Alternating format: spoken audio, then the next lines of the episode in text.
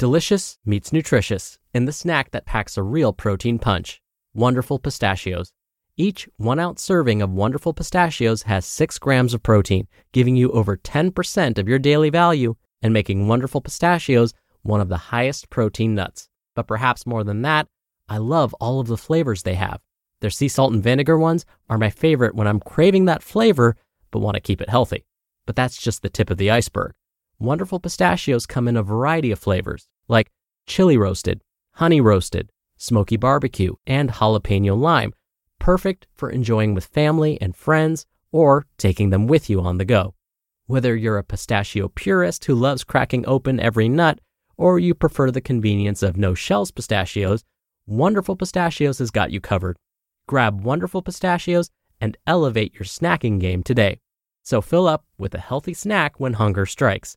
Visit wonderfulpistachios.com to learn more. That's wonderfulpistachios.com. This is Optimal Health Daily, episode 1644 How to Do a One Arm Push Up by Eric Bach of BachPerformance.com. And I'm Dr. Neal, your very own personal narrator. Hey there, welcome to a Thursday edition of Optimal Health Daily. This is one of a few shows where we read to you from blogs for free so that you don't have to read them yourself. Now, on this show, on Fridays, I answer your questions. Remember, you can send me a question by emailing it to health at oldpodcast.com. Now, I have to admit something. I do like to humble brag on this show. Yeah, yeah, I get it. And I think I'm in pretty good shape. But I have never been able to perform a one arm push up. Now, hopefully, after hearing today's article and with a bit of practice, I will eventually be able to, and hopefully you can too. And so let's hear about how to get to that point and get right to today's post as we optimize your life. How to do a one arm push up by Eric Bach of BachPerformance.com. One arm push ups are more than a party trick. They're an incredible feat of total body strength and underrated muscle builder. I'll break down the benefits in a moment, but first, a question. Have you ever noticed the amazing physiques of elite level gymnasts despite the fact that they train only with body weight? The vast majority of gymnasts could step on stage at a bodybuilding show and hold their own. This underscores the missing muscle building component the majority of lifters don't understand tension. Do one arm push ups build muscle? In short, yes. One arm push ups trigger three key drivers for muscle growth and training. 1 metabolic stress. The pump comes from keeping muscles under constant tension with incomplete rest. When you create metabolic stress, there's a buildup of lactate, hydrogen ions, creatinine, and other metabolites. This occurs because the constant muscular contractions prevent blood from escaping. It creates a pooling effect of these byproducts, which stimulates the signals for muscle growth. 2. Muscular damage. Soreness shouldn't be a primary goal but a secondary response of challenging your body just past its point of recovery.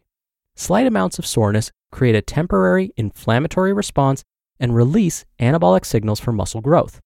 I urge you to proceed with caution here.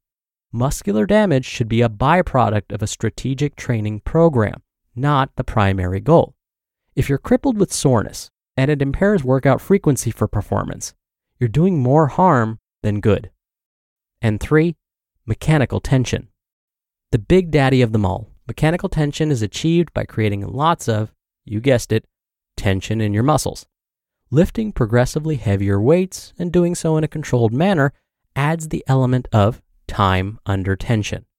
This is the obvious option for building muscle, but hiding in plain sight is your ability to maximize intramuscular tension through manipulating leverage while using more advanced bodyweight exercises all of which brings us right back to one arm push ups. A typical push up from the knees forces you to lift about 49% of your body weight. Regular push ups forces you to lift about 64% of your body weight. Elevating your feet on, say, a 24 centimeter step, now we're looking closer to 75% of your body weight. Now, how about a one arm push up? Frankly, I haven't been able to drum up the exact percentage of body weight you'd lift, but let's use some logic here. You're lifting close to that same amount, meaning 75% of your body weight, per arm, creating a substantially higher training stimulus with a one arm push up than you could with a regular push up. There's definitely a level of skill involved that may prevent many lifters from being able to maximally fatigue all muscles involved in the one arm push up. But it's fairly straightforward to understand you're creating tons of tension in your chest, deltoids, and triceps when performing a one arm push up. What does the one arm push up train anyway? The one arm push up is a unilateral, compound movement training a plethora of muscles throughout your body. They build your chest, triceps, and shoulders. Think of push ups like a moving plank that also trains your chest, deltoids, triceps, lats, traps, and serratus anterior. As mentioned, single arm push ups place a ton of load directly on your chest, deltoids, and triceps. That's plenty to build muscle if they're programmed correctly. You'll also notice a deep soreness in your lats, as the stability requirements of a one arm push up may shock your system. One arm push ups smash your core. A push up is actually a moving plank.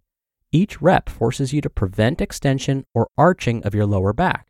When done correctly, push ups train your anterior core, your rectus abdominis. By removing a limb from the ground, like with a one arm push up, you're adding an element of anti rotation. Superficially, this trains your obliques, which live underneath your love handles. More importantly, you'll be training deep core stabilizers, like your quadratus lumborum, to work double time to prevent unwanted movement through your hips and spine. Developing the ability to resist unwanted rotation can make you stronger in big, compound exercises like squats, but also prevent rotation based injuries from a rickety golf swing to shoveling snow. Your hips will be working double time to aid in stabilizing your pelvis as well. A step by step progression to learning the one arm push up. Few exercises can match the tension created in the one arm push up. Here's a step by step progression to work your way up to a one arm push up. For some, this will take a matter of weeks. For others, it may be months. Master each exercise and perform 10 perfect reps before moving to the next. 1. Hands elevated push up. 2. Dead stop push up, meaning you completely stop with your chest on the ground between reps. Don't allow your hips to sag. Keep your core engaged at all times. Mark Twight calls this the perfect push up. 3. Feet elevated push up. 4. One arm, hands elevated isometric push up. Lower the chest to the bench, pause and hold for 5 seconds, reset, and repeat. 5. One arm, hands elevated push up. 6. One arm, isometric push up. Lower the chest to the bench, pause and hold for 5 seconds, reset, and repeat. 7. The one arm push up. And 8. One arm, feet elevated push up. As you can see, this is a straightforward, logical progression. You can begin the progression with the most advanced push up variation you can currently do. Remember, get in 10 reps before you move on. You advance from one push up variation to the next by adjusting the leverage of the push up first then removing a limb. This allows you to progressively build strength and stability.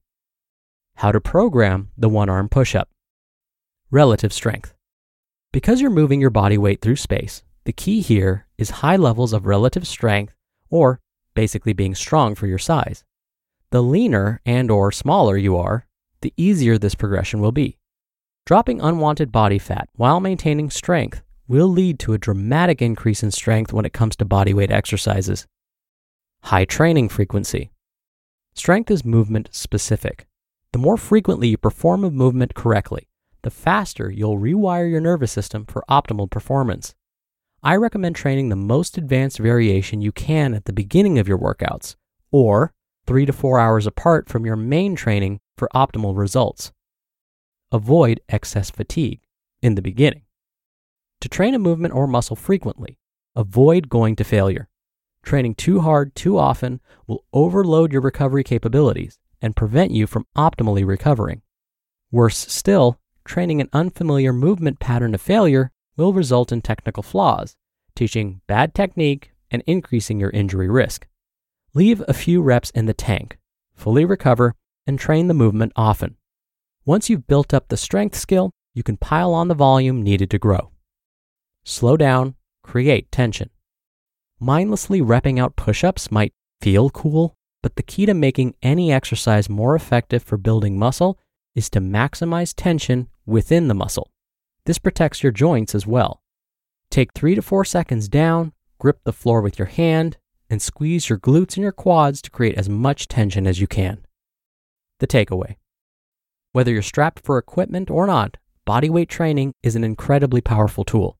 Instead of using it only for high volume work, pivot your approach and focus on maximizing tension, working up to the most advanced versions you can. Not only will you enjoy the process and the results, but you'll also leave equipped with the skills to get a great workout anytime, anywhere. You just listened to the post titled, How to Do a One Arm Push Up by Eric Bach of BachPerformance.com. When you're hiring, it feels amazing to finally close out a job search. But what if you could get rid of the search and just match? You can with Indeed. Indeed is your matching and hiring platform with over 350 million global monthly visitors and a matching engine that helps you find quality candidates fast. Ditch the busy work. Use Indeed for scheduling, screening, and messaging. 93% of employers agree Indeed delivers the highest quality matches compared to other job sites.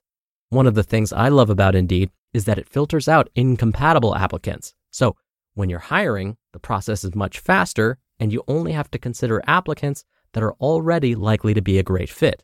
And listeners of this show will get a $75 sponsored job credit to get your jobs more visibility at indeed.com slash health.